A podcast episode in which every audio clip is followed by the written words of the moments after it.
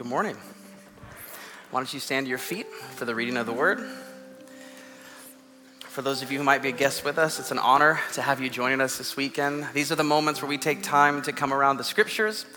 We do this to learn more about who God is, who Jesus is, and how we are called to respond to the saving message of Jesus Christ. How are we called to respond with our lives to that message and to learn to walk with the Spirit of God each and every day? And so we're going to dive into Philippians chapter 4, beginning in verse 4 this morning. Word of the Lord would say this Rejoice in the Lord always. I will say it again, rejoice. Let your gentleness be evident to all. The Lord is near. Do not be anxious about anything, but in every situation, by prayer and petition, with thanksgiving, present your requests to God. And the peace of God, which transcends all understanding, will guard your hearts and your minds in Christ Jesus. Finally, brothers and sisters, whatever is true, whatever is noble, whatever is right, whatever is pure, whatever is lovely, whatever is admirable, if anything is excellent or praiseworthy, think about such things. Whatever you have learned or received or heard from me or seen in me, put it into practice, and the God of peace will be with you. This is the word of the Lord. Thanks be to God. Heavenly Father, we just thank you for these opportunities. Lord, would you take this word, let it go deep into our hearts this morning. We love you. In your name we pray. Amen. You may be seated this morning. My wife and her four sisters have a tendency to worry about things. In fact, a couple years ago, we were going to do a Mother's Day bike ride in Orting. And as we were driving there, we were all in our separate vehicles, all driving into Orting. And as you all know, the Mount Rainier, it's just beautiful as you drive on in. And there, there was a weird cloud around the top of Mount Rainier. And my wife looked at it and she thought, you know, the mountain kind of looks weird today. What's that cloud thing? I'm like, sweetheart, it's not erupting, I promise you. Don't go there. Don't let your head. I don't know, Daniel, it looks a little weird. Why does it have that? Is that smoke? It's not smoke, it's a cloud. Don't worry about it. And so we pull up to the place where we're gonna go bike riding, and then the next sister and her husband show up, and the first thing out of the sister's mouth, Hey, have you guys looked at the mountain? It looks a little weird today. My wife, I know it does. Or yes, there's something unique going on. And the husbands were all like rolling our eyes at one another. The next sister pulls up.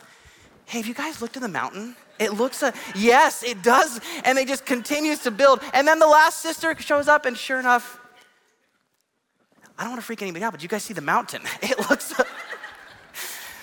now, here's the deal I can't be too hard on them because the reality is the mountain is kind of scary. I mean, we all chose to live next to a volcano. What were we thinking? But eh, that's just one of the very many things that could draw us to a place of worry in our lives and in our world today. I mean, just this past week, I was scrolling through a couple news articles, and I wish I could tell you it took me a while to find these, but it was very, very quick. First one said Russia suspends only remaining nuclear arms pact with the US. That doesn't sound good. Next one said world war if China sides with Russia. Next one, at least 11 Palestinians killed and scores hurt after Israeli raid in occupied West Bank. Thinking about the fact that our lead pastor and multiple people on the staff are in Israel right now, that one caught my attention. Or you'll remember this from a couple weeks ago. The spy balloon boom is only the beginning. Another one, a thousand pound meteor crashed into South Texas. And one final one Bing's new AI chatbot has a dark side. I've read some of the transcripts, it's quite shocking. Uh, her name is, I think she calls herself Sydney, and she even ended one of them with a devil emoji. So, whatever you want to do with that. But that's a lot to worry about, isn't it? I mean, even just in that small selection of things that is taking place in our world today, you could find yourself preoccupied and worried. And I just wonder do you ever catch yourself maybe thinking back to a time that was a little bit simpler in life? A time where it didn't seem to be so much to worry about? I mean, many of us, we grew up in a world that, you know, what worried you was limited to what was transpiring in your everyday life. It was limited to your family and to your community, your neighborhood, and sometimes when the story was big enough, you'd hear nationally what was taking place somewhere else. But today, in our hyper networked world, we are made aware at a frenetic pace everything that is taking place in the world. And very rarely does it seem like we hear about the good things or the positive stories. And this actually may be by design. A couple years back, Psychology Today put out an article entitled The Media Feeds on Our Fears. From the article, it said, Most media stories involve reports of events, and the vast majority of those reports are negative. The reason for this is that negative news tends to generate a lot more clicks than positive news. We're motivated to be wary of information that can adversely affect us, and negative news stimulates that motivation. One Russian newspaper actually decided for one day only to post positive stories, and it lost two thirds of their readers that day. So, what has happened is that our network world has opened the way for our basic human emotion of fear to be monetized via every click of every big and scary article. Everything that could worry you is pushed to the top of your feed, every click increasing revenue. And when we know that money is being made, we can just assume that the cycle is going to inevitably continue. So, the question that we have to ask ourselves this morning is what do we do about this? Especially those of us who are in the church who call themselves believers and followers of the way of Jesus, how do we navigate a world that seems to be set up not for our flourishing? Where so much is in front of us to cause us worry and anxiousness. I mean, is to worry just an inevitable human reality? Are we simply just bound to the daily experience of varying levels of anxiousness? In our text today, Paul doesn't seem to think so. In fact, when it comes to worry, Paul exhorts the church in Philippi and, uh, Philippi, and I believe us today, that there are four Christian virtues that can help to cultivate a heart and a mind that is at peace. And I think that's something that we all want today. What is beautiful about a message like this is that every single one of us in this room worries. Every single one of us knows the experience of feeling a bit anxious. It's the type of message that it is not pointed at a, a certain type of person, it is pointed to every single one of us. And so, what does Paul have to say? He begins by these words to rejoice in the Lord always. I will say it again rejoice. In the midst of difficulty, in the midst of all situations, Christians are called to rejoice. Now, Paul is not saying that we must rejoice for everything, but we are to rejoice in the midst of everything. You do not have to rejoice in your circumstances. In fact, sometimes that's inappropriate and could be a little bit weird. But you are commanded to always rejoice in God. The term that he uses in the Lord, it points to our source of joy. And even as we look at the series that we're in, this idea of defiant joy. See, defiant joy must always look at the Lord and what he has done. That is where the joy is going to come from. It's going to come from the source of joy. So the reality is that my circumstances may not always be great. There may be spy balloons, there may be threats of nuclear war, and nevertheless, as followers of Jesus, we always have reason to rejoice. Because of what Christ accomplished on the cross on our behalf, there is always something to point your attention towards that is worthy of you rejoicing. In fact, to rejoice is to add up the worth of God. And this, in repetition, is the first step to loosening worry's grip on our hearts. Now, he continues in verse 5 by saying, Let your gentleness be evident to all. The Lord is near. This word gentleness identifies a person who manifests a calmness and a fairness of spirit. Gentleness is a calmness, a fairness of spirit, is in fact a fruit of the Spirit. So the reality is, as we become disciplined to rejoice in all circumstances, rejoicing in the reality of who God is, what will begin to happen is slowly over time, through the power of the Holy Spirit, we will begin to shift and change in character. The saying goes, What you behold, you become. So, as we behold God, as we rejoice to God, as we focus our attention on God, as we limit what is taking place around us, at least for our, in regards to our attention, and we draw that to God, we will begin to behold Him, to begin to understand Him, and to allow the Spirit of God to begin to shift and reshape us.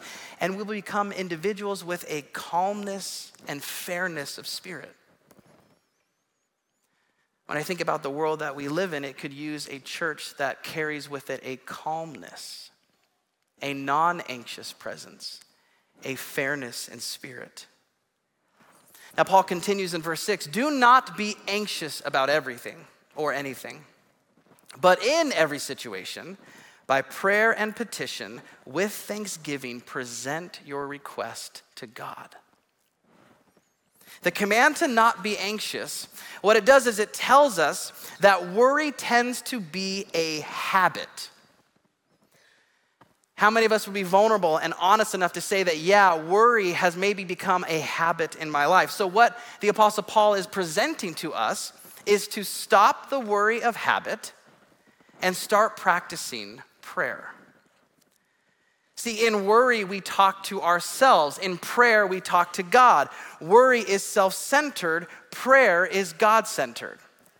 Now, I know many of you probably right now are thinking in your heads, okay, we're talking about anxiousness, we're talking about worry. Please do not tell me your only solution is prayer, because I've heard that my whole life.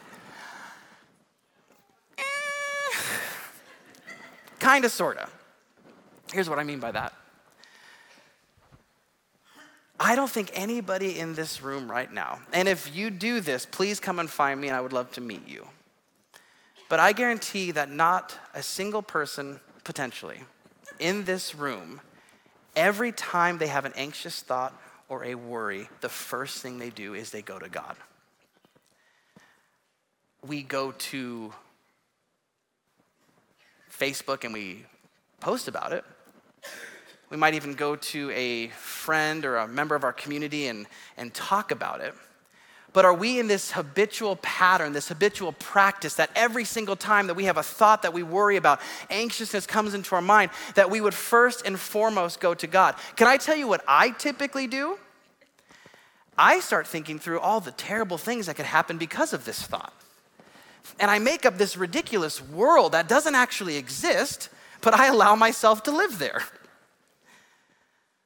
So, what if by chance a group of people who profess faith in Christ, when they do experience worry and when they do experience anxiousness, what if we did have this practice of going to Him first?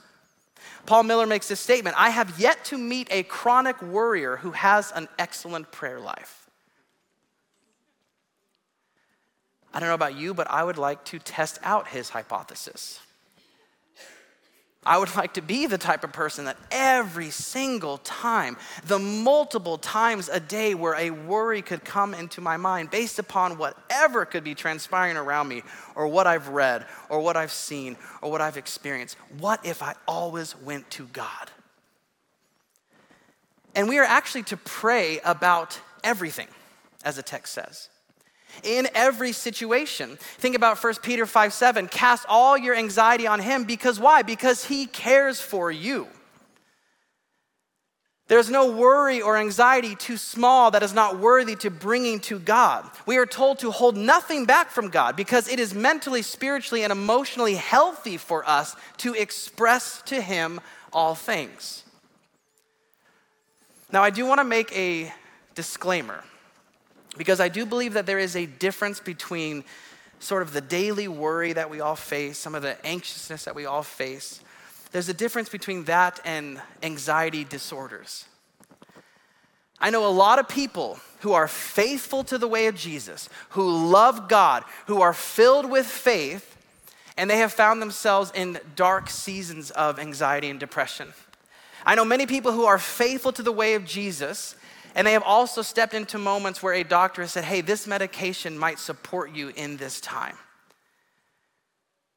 I know many Christians who will see a counselor. I see a counselor once a month. He was here last night. It's kind of weird, to be honest with you. I was like, he's probably psychoanalyzing me right now as I stand here.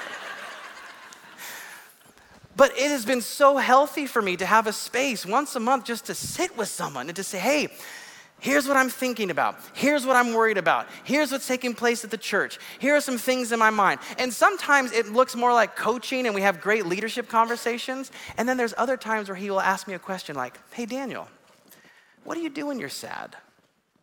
Like, oh, great, I know where this is headed today. Well, I, I eat and I work. Let's start there.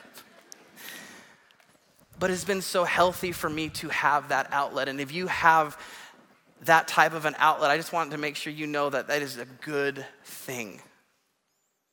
That is a good thing for us. So, to shift back into the text, verse 7, he says, And the peace of God, which transcends all understanding, will guard your hearts and your minds in Christ Jesus. There's this supernatural component to what he's talking about. Paul is speaking about a tranquility of mind that God gives when we handle worry the way that he tells us to handle it. Notice that when he calls us to pray about everything, every worrisome situation, God's general aim is not to immediately take that circumstance away so that you can get a sense of false peace.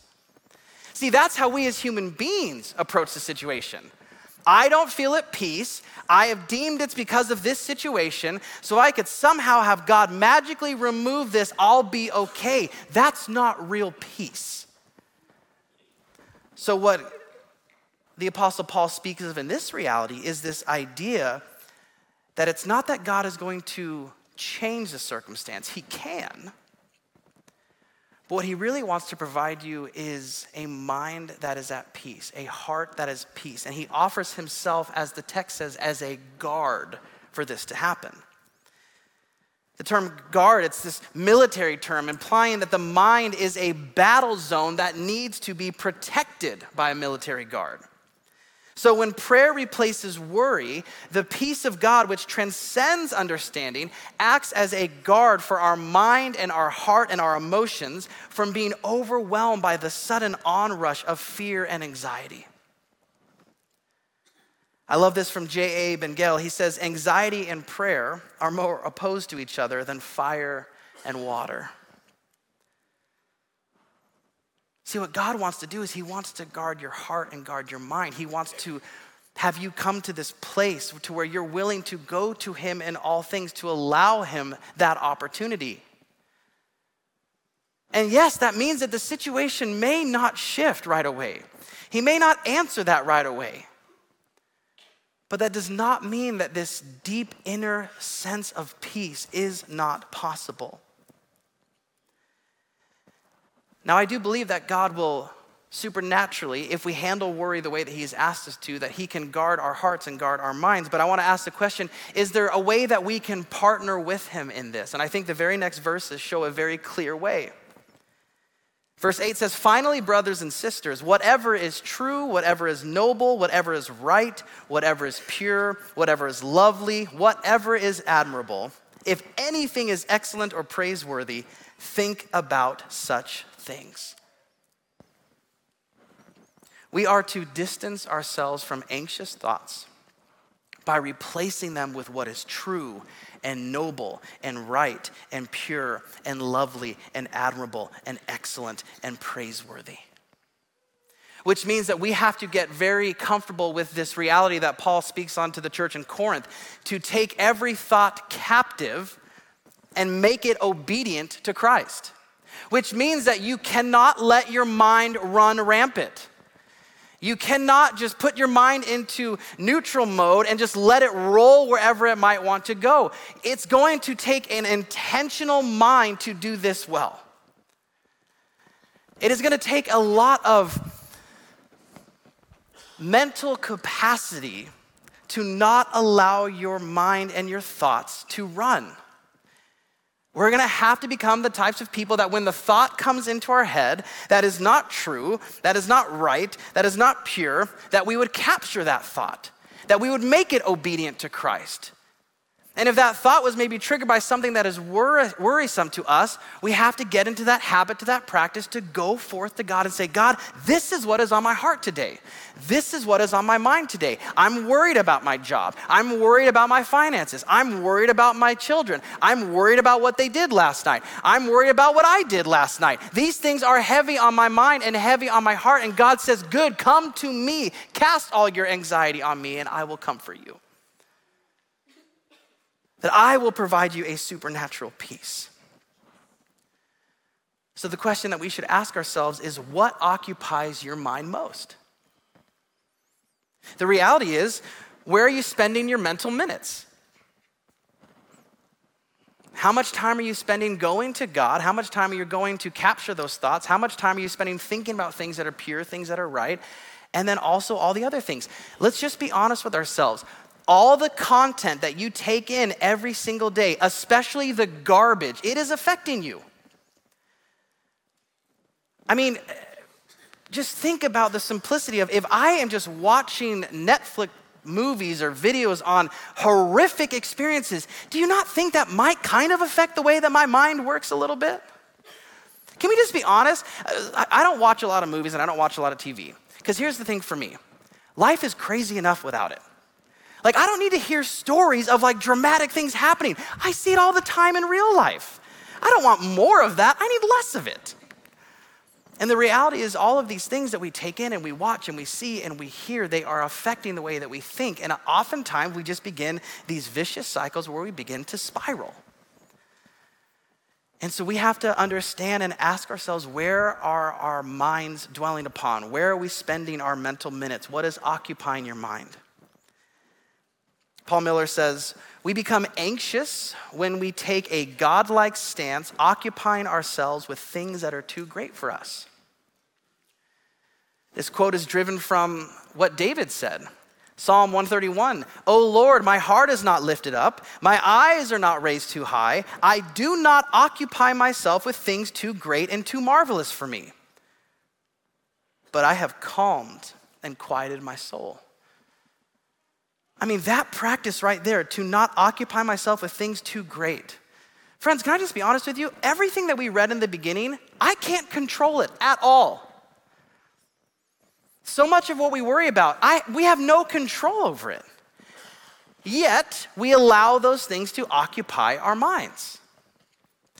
I cannot tell you over the last few years how many times that I've sat with individuals and we'll be across the table from one another and the individual on the other side will talk about all the horrific things that are going on, all the terrible things. And did you hear about this? And you hear about this law? Did you hear about this thing that was passed? Did you hear about this individual in the you know, political realm? Have you sensed this? Have you heard this? And they're mad and they're angry and they're red in the face. And here's what I have to remind them yes, but what does that have to do with your pursuit of following the way of Jesus? Because the reality is, I know these things are taking place. I am not telling you to live under a rock and just become unaware of what is going on in the world. That is not what I'm asking of you.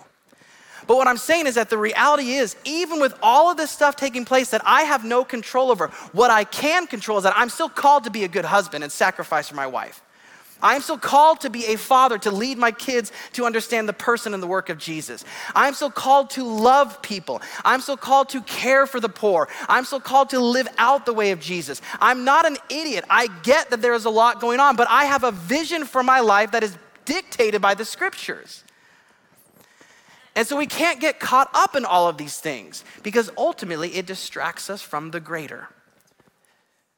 And wouldn't the enemy just want the church to have the solution at hand to all of the consistent worry and all of the consistent anxiousness and all of the things that limit our ability to step into the life that God calls us to, wouldn't it just be the enemy for us to want that at hand, but we become too distracted to give ourselves to it?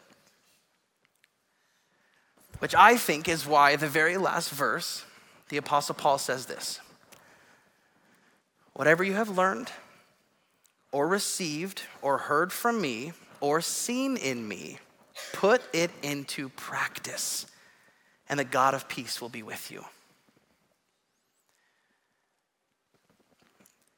if you want to know what will separate you from just knowing a lot about Jesus and then what separates you from actually becoming more like Jesus, it is the discipline of practice. I mean, it's one thing to come into this room, and this is a beautiful time to come together as the local body of believers and to worship together, to learn together, to open the word together. But it's going to take us to put these things into practice to allow the Holy Spirit opportunity to begin to shift and to shape and to reshape things from within us. Tyler Staton, who is a pastor of a church down in Portland, Oregon, he wrote a book called uh, Praying Like Monks, Living Like Fools, and he makes this statement. He says, Most of us get about knee deep in the Christian life. We discover that the water feels fine, and then we stop there. We never swim in the depths of the divine intimacy Jesus won for us. And I think one of the most proactive ways that we can wade into the deep is by practicing.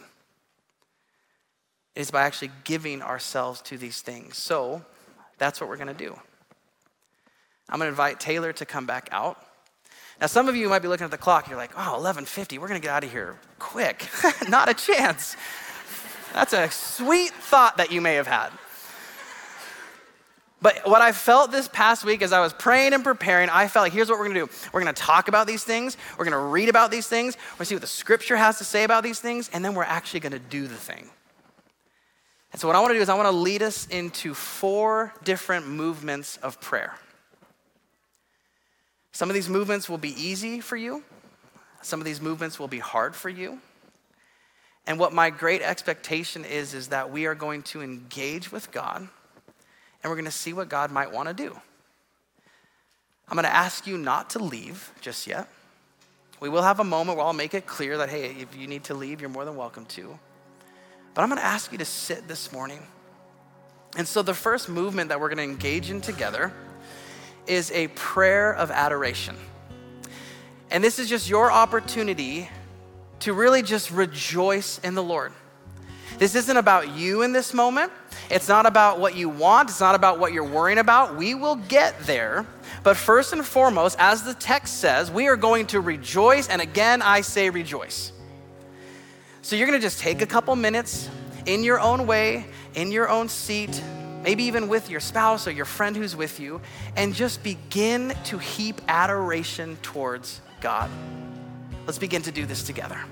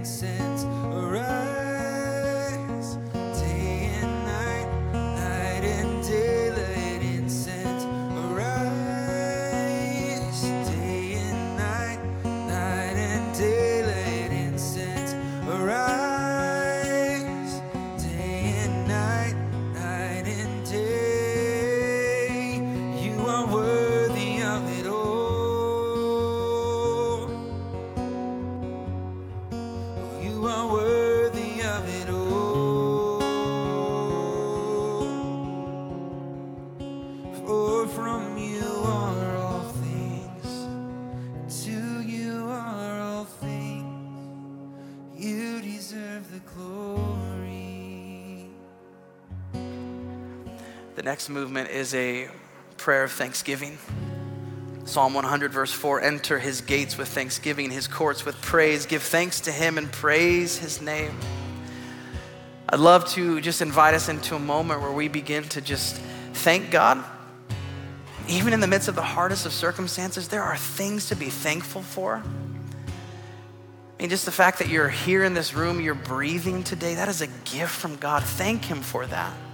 Thank Him for your family, for your friends. Thank Him for the spouse that He gave you. Thank Him for the children. And whatever the thing is for you, just begin to thank Him.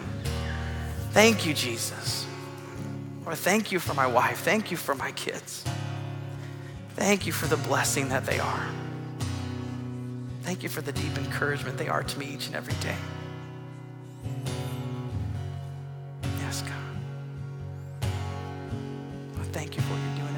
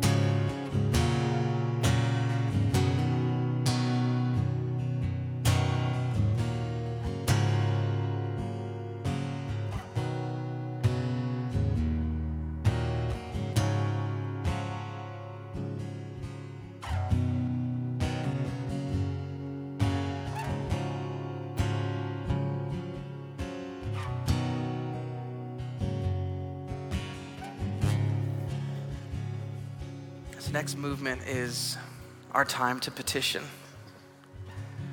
to draw to mind the things that are causing us worry and anxiousness, and then to present those to God.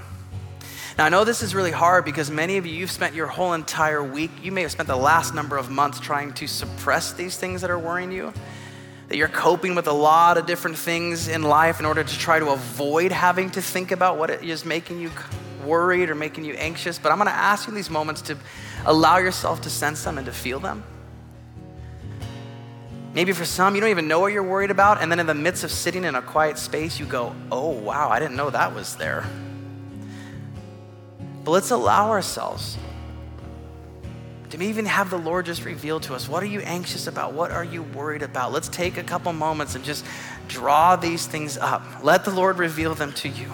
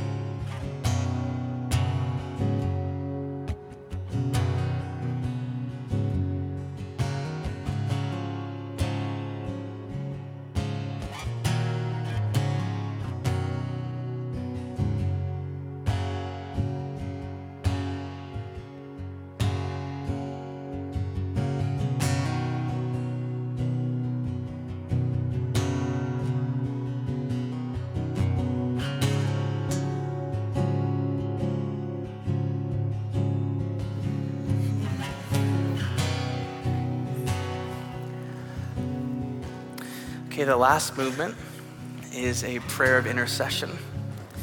1 Timothy 2:1 says, I urge then, first of all, that petitions and prayers and intercession and thanksgiving be made for all people. I believe that there's individuals in this room where you just have a, a gift of grace on your life to, to intercede on the behalf of others, to pray for others. And so, what I want to do is we're going to be bold this morning. And if during that time of just thinking about what I might be worried about, anxious about, if something came to mind and you would love prayer this morning, I'm going to invite you right in your seat just to stand up. And I know that's a bold ask, but I'm going to encourage you to stand all around the room.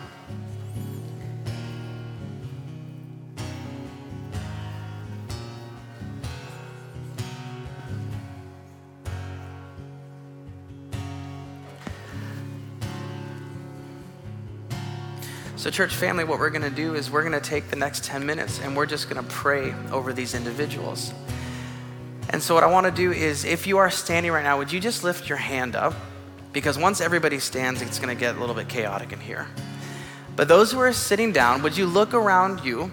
And if you see someone standing with their hand raised, would you just go and begin to pray for them? So, everyone stand up and just go begin to pray.